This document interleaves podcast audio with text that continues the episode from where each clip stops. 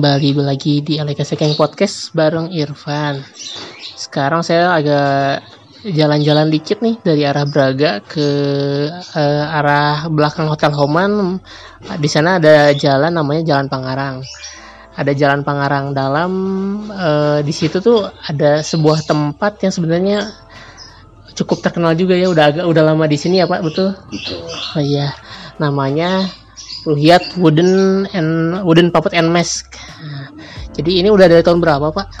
Kalau dari tahun baru di sini tuh tahun 73. Hmm.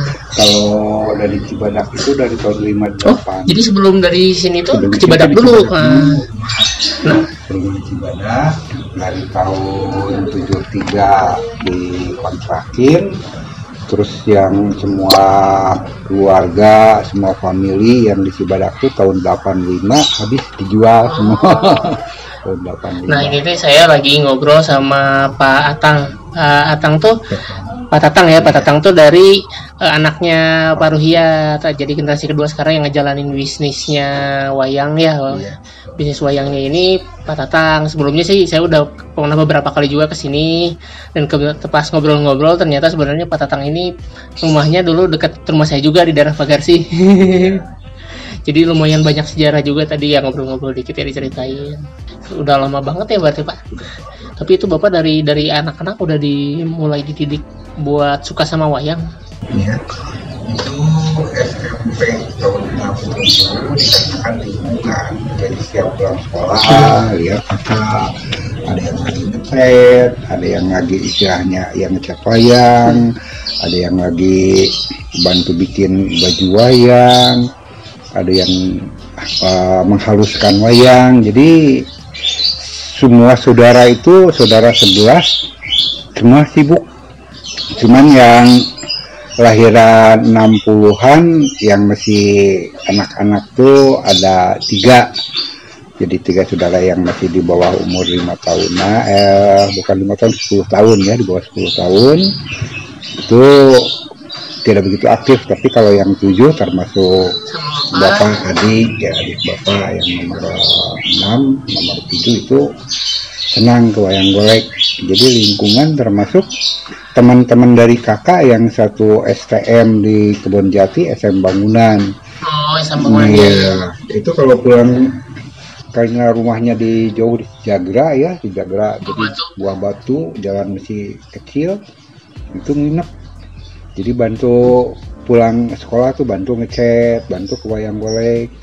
Jadi kalau dulu mah khusus pesanan dalang sama Pak Soekarno kalau Pak Karno itu dari tahun 659 sampai 64 Jadi Pak Karno eh, eh, sempat mesen juga ke Iya. Bapak di sini. kebetulan di depan rumah ada kakaknya Pak Haji Basar. Pak Haji Basar tuh punya istri Ibu Ingit. Nah, Ibu Ingit dulu Pak Karno kan itunya di Gang Haji Basar eh, Oh, pernah kontraknya yang Iya, sebelahnya hotel ya? Iya, iya, iya, tahu, tahu. Surabaya. Oh, itu yang rumah Haji Basar tuh yang gede itu ya? Oh, iya, ya tahu saya lewat. Iya. Oh, Mas Duki yang di Cibadak depan rumah Bapak. Oh. ya kedekatan Cibadak itu masih saudara gitu jadi eh, kalau wayang golek eh 58 eh 59 Pak Karno selagi bangun rumahnya Wamas Duki itu lihat Bapak rumah rumah Wamas Duki itu arsiteknya Pak Karno Oh, itu di Jalan di Cibadak. Jalan Cibadak perempatan Pejagalan Oh, cuma satu dua tiga tiga Oh, rumah yang Jadi, dekat apa ya oh, nama tokonya toko Ad- Adil itu ya? Bukan Iya. bukan. Ya, lupa lagi ya bapak itu ya Yang Jadi arsiteknya, sejarah. arsiteknya Arsiteknya Bung, Karno. Bung Karno. Iya. disebut Pak Karno sudah jadi presiden kan dari 45 Iya. tapi dekat dengan Bu Inggit ya akhirnya rumah lihat sering ke sana terus lihat bapak bikin wayang golek ya akhirnya kalau setiap pergantian kedutaan besar di Jakarta Pak Karno tuh selalu ngasih wayang golek Dia buat souvenirnya ya. buat souvenirnya cedera matanya gitu ya jadi kalau eh, mulai Pak Karno sampai 64 ya di sana kan masalah G30 PKI udah sepi Iya, karena ya. iya eh, Pak Karno juga udah nggak berkuasa lagi ya setelahnya juga ya udah mulai udah mulai goyang lah ibaratnya tuh. Nah ini Pak waktu saya pertama kali datang ke sini Pak Tatang juga bilang kalau sekarang eh, Pak Tatang udah eh, ngerjain juga pesanan dari luar negeri ya. yang istilahnya request request gitu ya cuman itu kan jarang-jarang orang yang pesan gitu tuh pernah pernah Oh pernah ya. iya Dari mana aja nih? yang itu yang dari Rotterdam dari Holland Oh, nama kotanya Rotterdam nama kotanya itu Mr. Van Hal tahun 2014 oh itu baru banget ya? Baru Iya. baru kemarin. Iya. Terus yang 2015, 2016 ini yang terakhir 2016 akhir. Oh, itu yang kayak mancung-mancung gitu ya. Itu kayak India. Ya, jadi di sini tuh ada wayang-wayang yang mungkin eh, beda beda wujudnya ya. Jadi ada yang kayak orang India, ada yang kayak orang bule-bule juga gitu ya. Kalau disebutkan wayang, kalau wayang itu tipenya wayang golek dari cerita Oh, iya, dari cerita Mahabharata. Ya, kalau yang ini mah pesanan-pesanan khusus. Pesanan khusus jadi Jadi menyerupai wayang, apa ya? iya. Disebutnya bukan wayang jadi oh ya Nah. papat papat tol eh Iya, papat wooden papat aja gitu ya. Terus juga sempat saya beli dulu tuh waktu pertama kali ke sini tuh yang ada mukanya dua itu filosofi. Simbol atau filosofi. Filosofinya tuh apa tuh? Jadi kalau muka dua itu uh, tergantung simbol di belakangnya. Kalau biasanya kalau Garuda itu simbol hewani. Kalau yang raksasa atau uh, buta itu simbolnya keserakahan ya. Kalau yang Garuda simbolnya hewani jadi sifat-sifat hewan. Jadi orang yang sudah bisa mengontrol sifat hewani dan sifat keserakahan itulah simbol-simbol di wayang golek. Oh, tapi memang cuma khusus yang buatan ini juga ya, yang dari yang pesanan Prancis ya kalau nggak salah. ya? Kesenangan, Kesenangan. orang-orang Prancis menyenangi ya uh, wayang-wayang golek kepalanya yang mentah. Jadi nggak diwarnain sama sekali ya. Iya. Jadi cuman kepalanya aja. Iya. Di sini ya lumayan ya Pak ya. eh, lihat kemarin tuh ada beberapa jenis wayang di sini. Ada yang harganya juga ada yang paling murah berapa nih Pak? Untuk wayang itu 55.000 ribu, 55 ribu yang kayak gimana tuh? Pak? yang ukuran sekitar 20 sentian. Nah, Bapak di sini Iya. aja. 20 sentian tapi yang eh, paling paling mahal di sini yang Ah, yang satu juta itu biasanya Gatot Kaca yang pakai sayap Oh. dari kulit jadi kulitnya aja pesan ke Solo atau ke Jogja udah bukan wayang golek atau wayang kulit. Wayang golek. Wayang golek tapi Wayang dilapisi golek, sama iya. kulit sebagian Iya. sayapnya. Oh. Ya kayak lumayan sih ai kulitnya. kedalangan itu kurang lebih 4 juta lebih mahal daripada Yang yang wayang golek Ah, yang besar ini kebetulan nggak utuh ini yang untuk pertunjukan-pertunjukan oh, ini saya baru lihat udah udah agak rusak ya.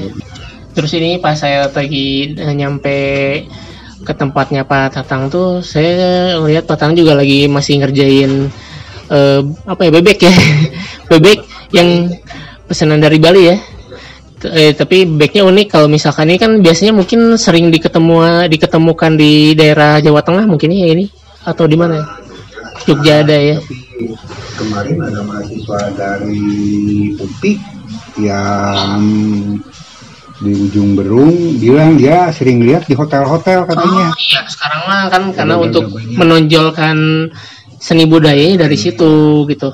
Iya, cuman nah ini dimodif lagi nih sama Pak Tatang. Jadi sekarang Pak Tatang tuh eh, si bagian badannya tuh jadi kayak punya seragam gitu, jadi seragam Eropa gitu ya. Kayak terima ketir ya tadi Pak Tatang bilangnya.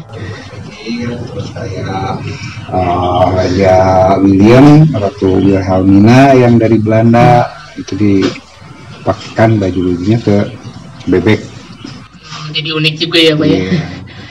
Terus juga tadi saya lihat Pak Tatang juga ngeluarin berkas dokumen punyanya bapaknya Pak Tatang ya Pak Ruhyat. Ini berkasnya kelihatan udah tua banget tapi bagian fotonya tuh masih bagus-bagus jadinya apa ya eh, buat buat jadi referensi ya kata apa tetang. Jadi buat menghiasi eh, boneka-boneka kayu bebek ini baju-bajunya tuh ngambil dari situ dari dari dari berkas-berkas yang punyanya Pak Ruhiyat sama ini ya sama bapak juga ternyata lumayan aktif juga eh, buat cari referensi dari YouTube. Jadi ikut ikut juga perkembangan zaman juga tidak langsung ke bikin animasinya ya. Iya. keinginan mah Ada ingin gitu ya. ada. Masalahnya kenapa kayak animasi wayang Krishna yang sering di TV Oh iya, itu ada di TV buatan itu. iya buatan Malaysia kenapa? Iya kenapa ya? Iya itu wayang golek kan di India berupa cerita tapi di kita wayangnya di Indonesia. Jawa. Iya itu kenapa Jawa tuh pak? Bisa jadi. Ya, ya karena Malaysia itu ya banyak yang kreatif gitu. Iya ya sama sih Indonesia juga Ya, sama. banyak, banyak. senang. tapi kalau nyampe bikin film-film animasi untuk anak-anak sebetulnya wayang golek itu penuh dengan tuntutan eh tuntunan moral Iya, atau tuntunan etika. dibikin, ya dibikin Iya, cuman belum ada nih. Belum ada. Soalnya kan di samping cerita kayak Mahabharata itu bagaimana perebutan kekuasaan suatu kerajaan di India itu nanti di Indianya sendiri ceritanya serius tapi kalau di wayang golek itu ada punakawan punakawan punya sifat cepot semar, Semar, ya, itu ya. kan sifatnya bisa komedian bisa menghibur jadi kalau jalan ceritanya tokoh-tokoh eh, jalan cerita seriusnya nanti untuk hiburan-hiburan iya sih karena memang iya apa ya buat menyampaikan su- sesuatu yang sifatnya moralis itu kan harus tetap ya dibalut sama hiburannya Betul. juga.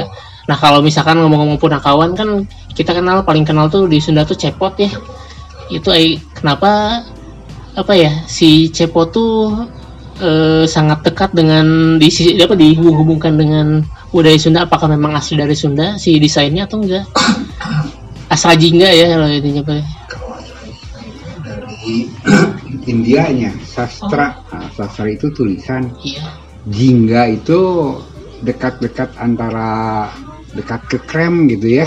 Oranye, oranye, oranye, iya ya. dekat-dekat ke oranye Nah, sastra jingga jadi tulisan. Di sana kalau itu ada ada segi emosional gitu suatu tulisan yang agak mengarah ke sifat emosional sebut sastra jingga tapi kalau di Sunda itu cepot sifatnya tidak jauh dengan eh, legenda Kabayan. Ah, iya makanya agak rada mirip bodor-bodornya pakaiannya juga. Jadi Berarti gaya- dimodif atau? iya. Jadi dimodif sama budaya wayang golek di Sunda supaya bisa menyerupai kebayan gitu? Eh, sebetulnya Kabayan ke sininya ya kalau ini para wali itu ini kan ada para ahli arkeolog dan sastra termasuk almarhum Pak D. Iskandar dari Profesor D. Iskandar yang dari Unpas ahli sastra dan ahli arkeolog dari Unpad itu menyatakan wayang golek itu abad ke-16 gitu Ya, abad ke-16 untuk iya jadi abad ke-14 pada tahun 1485 itu berwayang beber wayang beber itu yang dilukis terus di eh, gerak-gerak digerakkan ya. ya Oh, iya, lebat iya, bayangan ya itu iya bayangan iya geleberan Hmm, kalau di. Sunda terus nanti ke wayang eh, menak wayang menak khas Kesultanan eh, Mataram.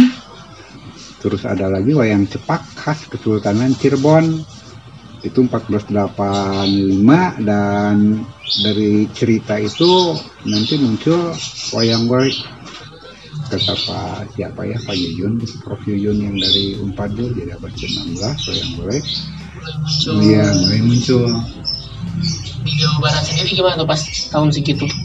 Eh, dikarenakan untuk media dakwah di Jawa Barat eh, sudah ada suatu kepercayaan yang disebut eh, eh, disebut Sunda Wiwitan. Oh iya tahu Sunda Wiwitan. Jadi ada hubungannya sama ini. Uh, ada kalau Sunda Wiwitan dari segi penyembahannya ya itu ke Sang Hyang Tunggal.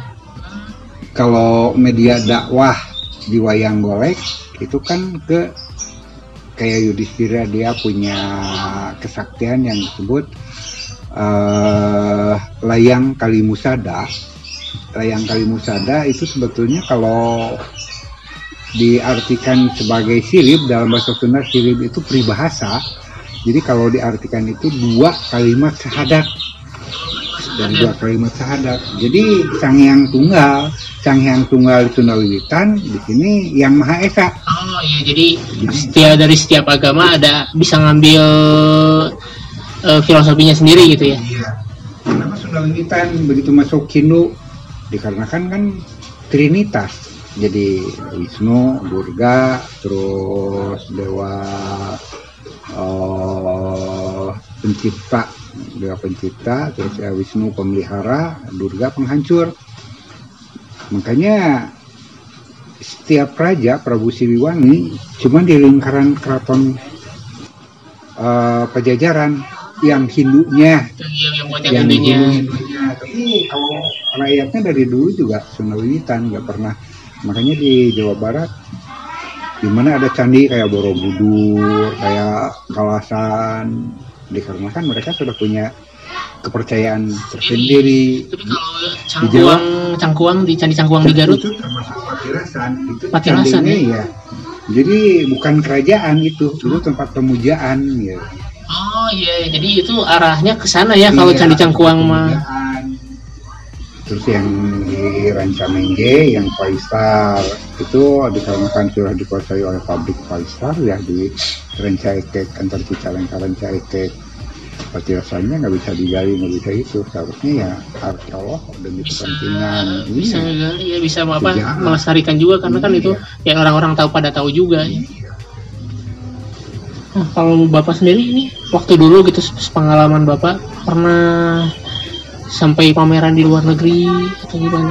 Kalau yang pameran tuh para ria ke pasar malam Tongtong di Den Haag tahun 1908 di Belanda 86 itu juga kalau sekarang masih ada yang sebagai duta budayanya Pak Rudi Wowor yang pernah jadi bintang film Iya itu juga udah Iya. meninggal kan baru Belum kemarin. meninggal. Iya. Iya, yang putranya kan ada ya Iya.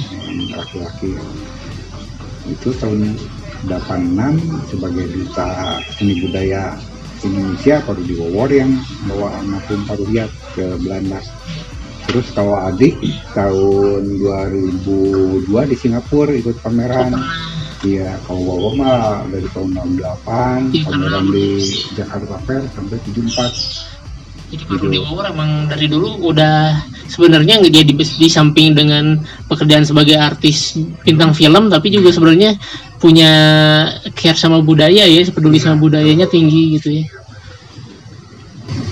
Salah satu lokal.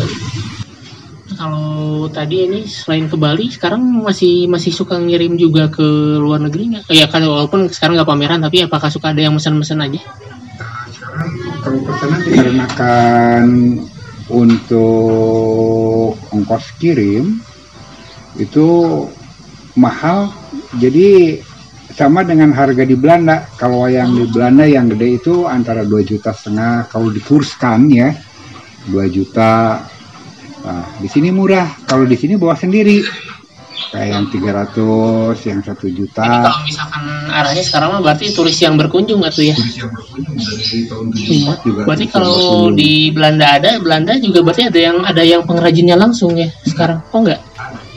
Jadi ada yang uh, ngekspor Oh, Termasuk- ekspor sekaligus. iya termasuk dulu ada Tuan Van Hofman yang di Jalan Semarang Jakarta. Nah dia senang dengan itu. Dia punya galeri barang antik nah dia yang suka cari terus dia di Belandanya punya gitu. Jadi kalau untuk ongkos kirim kayak di FedEx untuk per kilo tuh ke Belanda 1,2 juta sedangkan ongkos wayangnya aja 800 atau 1 juta. Ya. Ya, kalau mau harus banyak sekalian. Iya. Dan sekarang mah yang pernah dialami itu itu Pak Kapolri yang kemarin-kemarin yang jadi bukan yang jadi duta besar di Malaysia. Sebelum Pak Tito.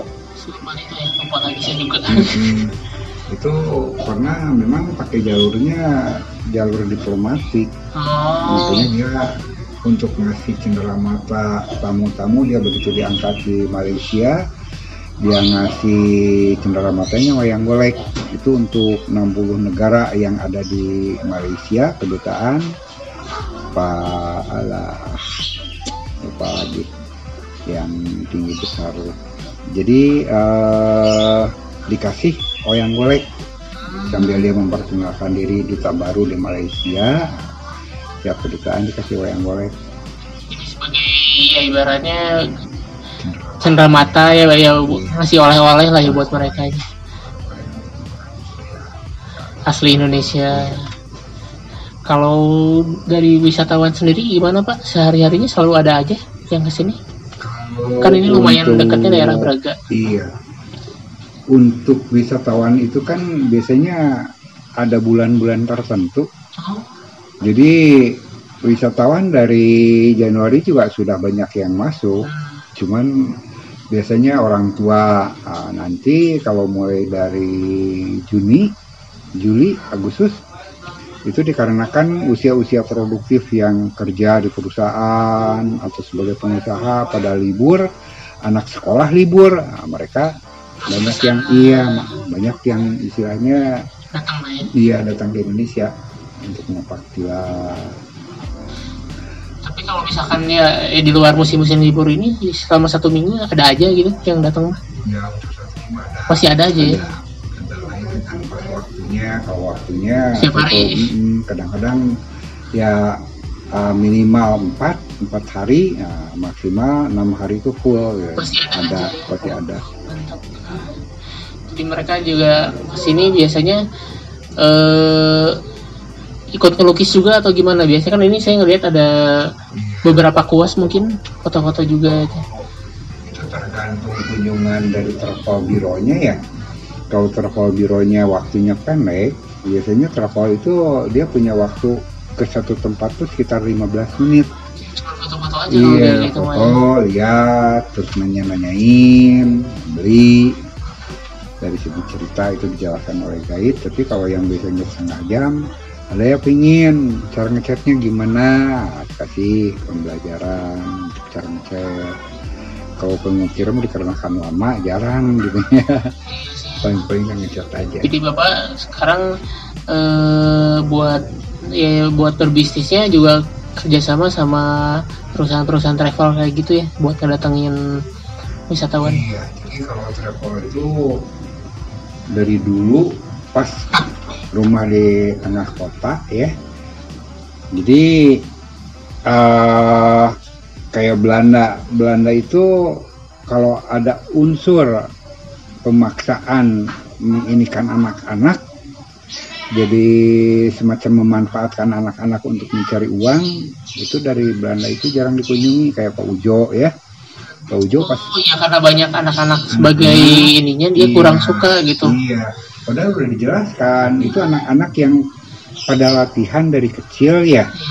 Nah pertunjukannya mah udah kayak di wayang golek Iya, kayak itu lagi yang udah di udah Pak di Pak Ujo juga eh, mereka eh, berlatihnya di luar jam sekolah. Kalau yang saya Iya. tahu mah jadi nggak Iya, ngeganggu. ngeganggu sebetulnya. Tapi ya masalah unsur semacam disebutnya teh apa ya istilah bahasa asingnya teh lupa lagi tuh eh, menampilkan anak-anak untuk dijual jadi untuk mencari uang jadi kayak ah istilahnya kita lupa lagi. Nah, itu untuk travel travel di Belanda itu sangat ketat. Terus kayak Duane Duane itu bea cukainya Australia. Itu kalau wayang tidak full cat sampai ke dalam itu sering disita akhirnya dibuang gitu sampai dibuang iya jadi mulai dari bambu itu bambu harus dicat Oh. terus si itunya bagian juga ya? dalam juga harus termasuk standar standarnya kalau orang-orang Australia gitu makanya Detail. iya detail yang sering kejadian kan gitu dia barang mentah ternyata bawa semacam rayap atau Ah, kayak iya itu ya? Iya. jadi itu kan takut ngerusak juga Mm, jadi takut nilainya ngerusak. juga berkurang. Iya. Jadi cuma gitu aja kalau Belanda Prancis. Yang penting di sini kan uh, sebelum diproses tuh ada antiseptik yang disebut meni atau dempul. Proses pertama dempul itu sebagai antiseptiknya ya. Makanya yang di sini yang dari tahun 62 nggak kena rayap alhamdulillah dikarenakan dari pemakaian kayunya yang nggak kena rayap terus ada lapisan cat yang antiseptik. Gitu, untuk wayang walek di sini. Kalau yang lain kebanyakan untuk uh, pelapisan pertama tuh pakai akrilik atau cat tembok. Jadi kalau dipadukan dengan wayang-wayang buko yang istilahnya cat mobil itu tidak senyawa. Jadi pas dikasih musim dingin dia agak mengkerut pas dikasih musim panas bisa retak. Itu dari jadi dasar kekurangannya itu ya? kekurangannya. Ya, itu juga mereka dikarenakan wayangnya lebih murah dari sini ya iya sih jadi memang mereka mungkin nyari ya main di marketnya ya ya dari tapi di sini saya ngelihat juga selain wayang-wayang bapak juga ngejual beberapa eh, pernak-pernik ya di dalam tokonya juga. Itu ya bapak juga yang bikin atau titipan? Kebanyakan dari sini. Oh dari sini? Iya. Jadi ada kayak topeng-topeng juga? Iya topeng juga termasuk masih saudara-saudara bapak dulu Oh, yang belajar jadi- topeng. Eh, mereka juga sampai sekarang masih aktif juga bikin topeng. kayak itu masih Iya, masih aktif. sampai saat ini masih berkontak-kontak sama bapak ya? iya.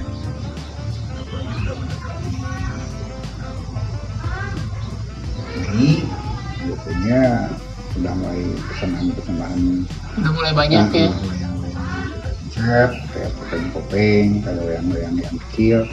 Soalnya kalau dikerjakan sendiri kan untuk bikin satu wayang ballpoint aja setengah hari mentah. Melukis setengah hari satu hari harga 20.000 ribu itu kan dari nilai ekonomi sudah ekonomi ya. Dari segi bisnisnya kurang Hmm, bagus lah kurang ya bagus, kurang prospeknya tidak cerah ya termasuk wayang-wayang gini juga sebetulnya.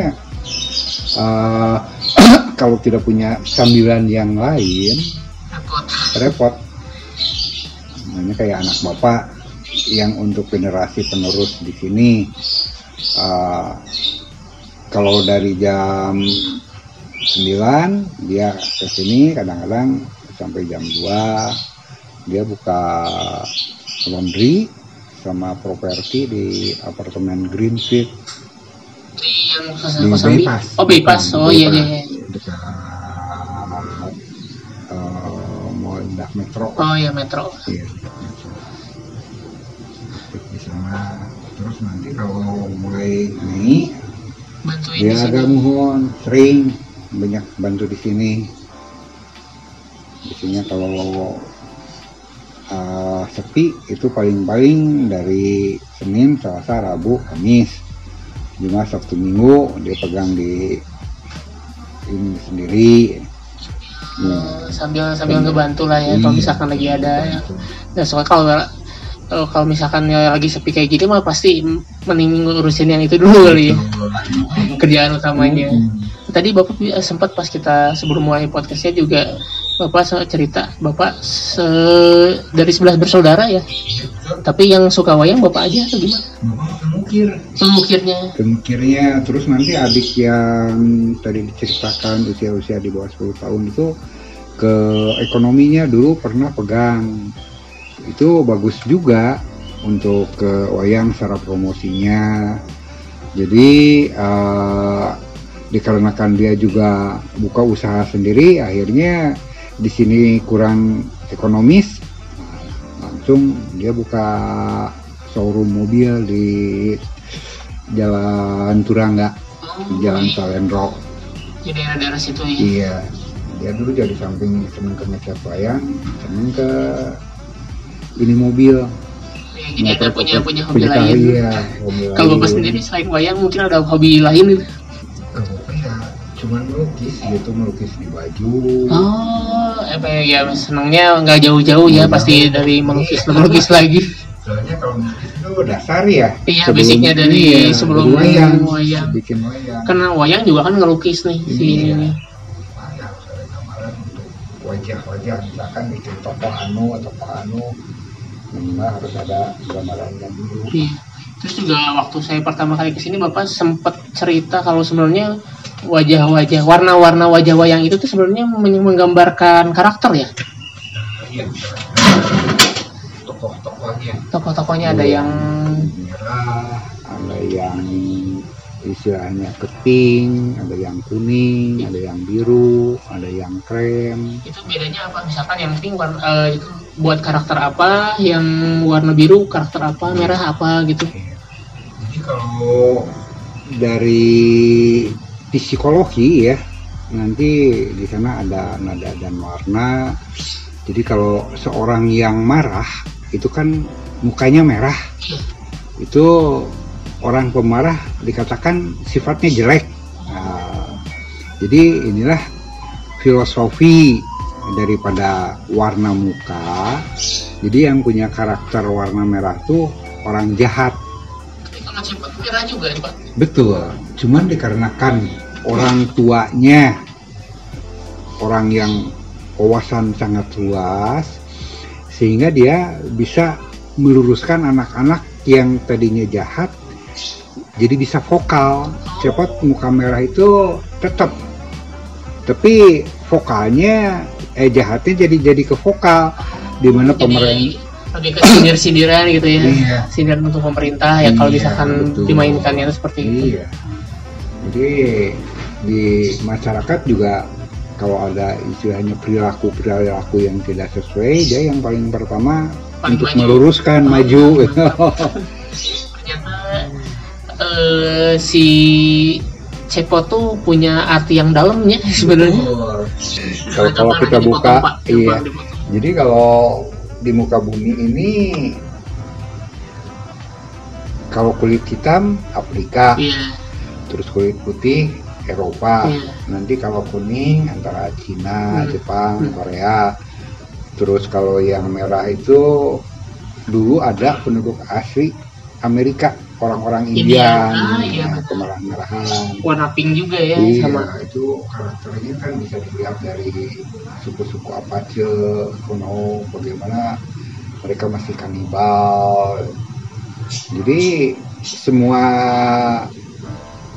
perilaku atau karakter di manusia itu ada. Hmm. Jadi di sini kan sebagai simbol nanti kembali kepada orang tua kayak orang Belanda nanyain kok yang biru hero disesuaikan dengan mata biru di Eropa. Iya, banyak satria-satria tapi banyak yang jahat.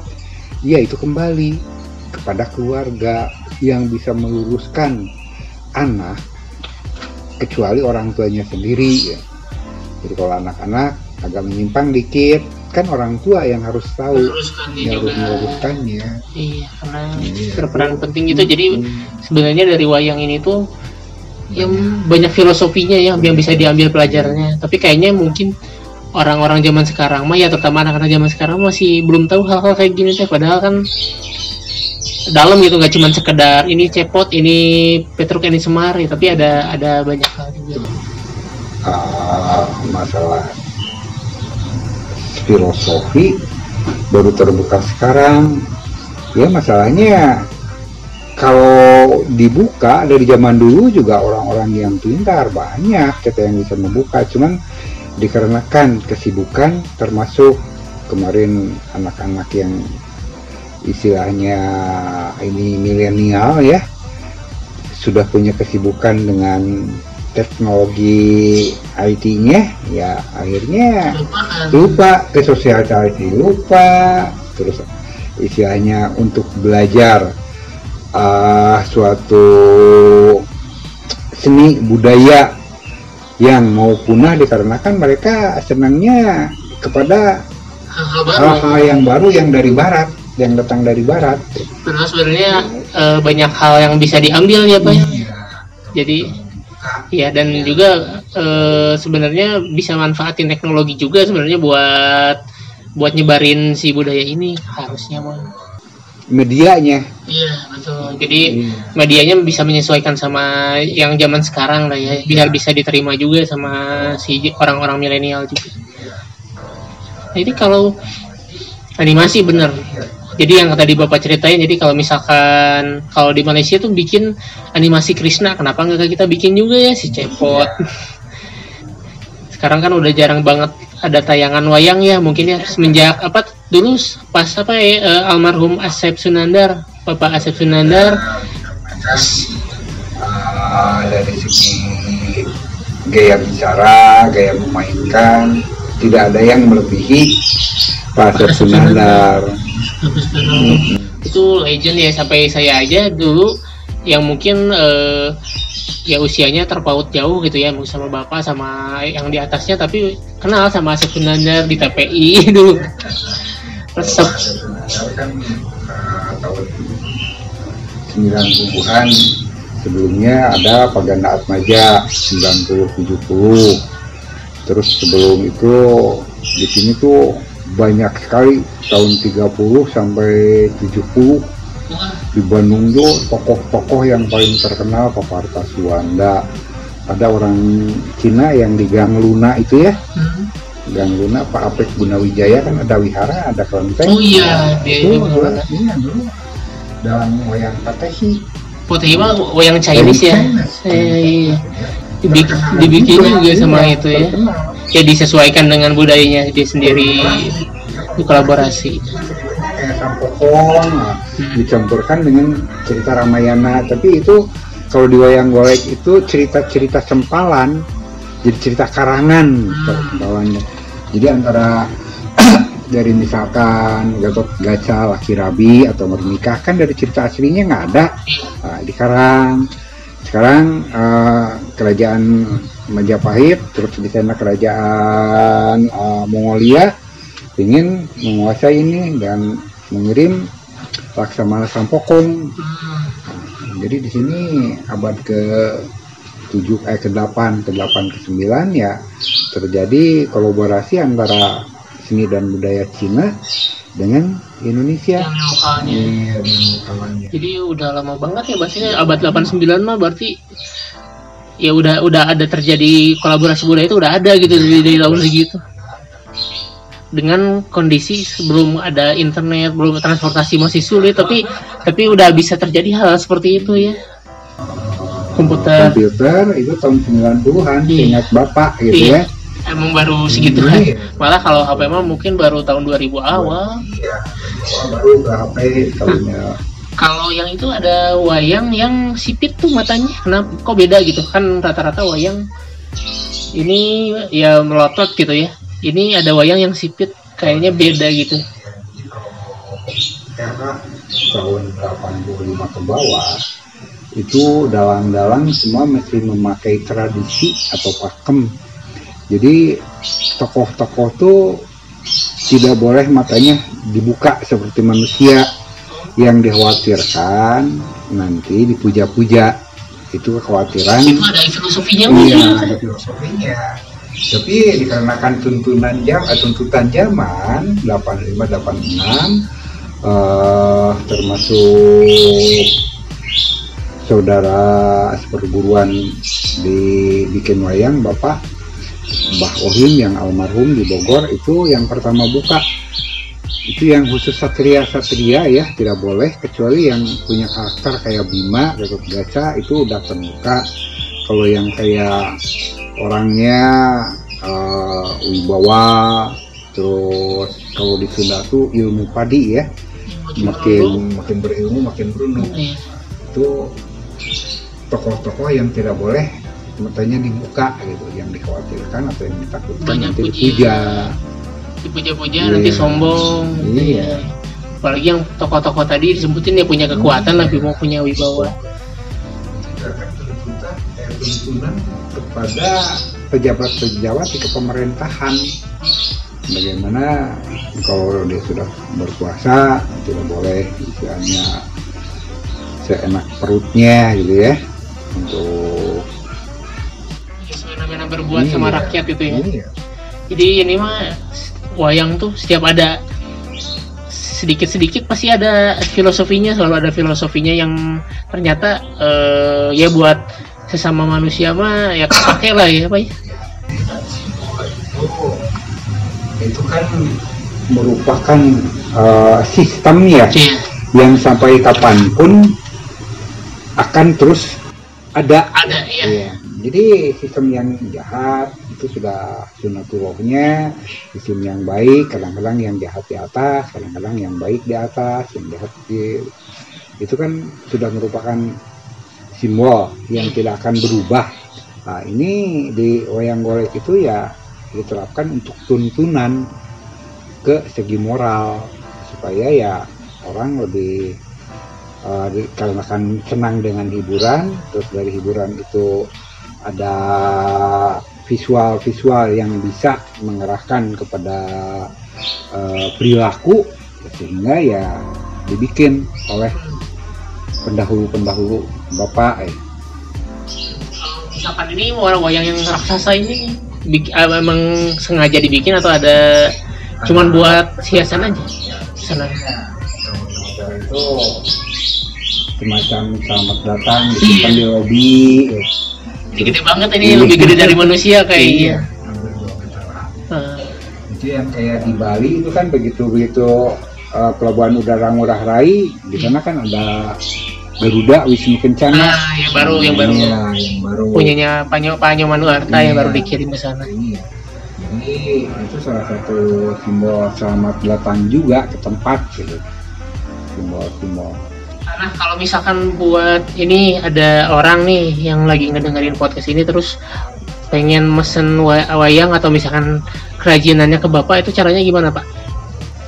Eh, kalau supaya itu bisa langsung datang ya. Datang ke sini ya ke Jalan Pangarang Jalan dalam tiga, tiga. nomor 78 17B di belakang Hotel Pangarang Indah. Hotel Pangarang Indah itu j- masuknya memang agak susah dicari tapi kalau misalkan nanya wayang aja udah udah pasti pada tahu sekitar situ. Waktu saya pertama kali ke sini juga gitu. Jadi dari Hotel Homan tuh di belakangnya kan ada jalan tuh ya jalan Pangarang jalan gede. Nah dari situ tinggal tanya-tanya aja wayang Pak Paruhiat. Jadi bisa ditunjukin jalannya buat ke sini. Atau enggak bisa SMS atau WA di sini Pak. WA bisa SMS atau WA ke nomor 0813 946 05012. Nah, paling kayak gitu aja nih buat sesi podcast kita kali ini. Saya masih lanjut juga sih ngobrol-ngobrol sama Mbak Tatangnya. Terima kasih buat yang udah ngedengerin. Sampai jumpa di podcast selanjutnya. Bye bye.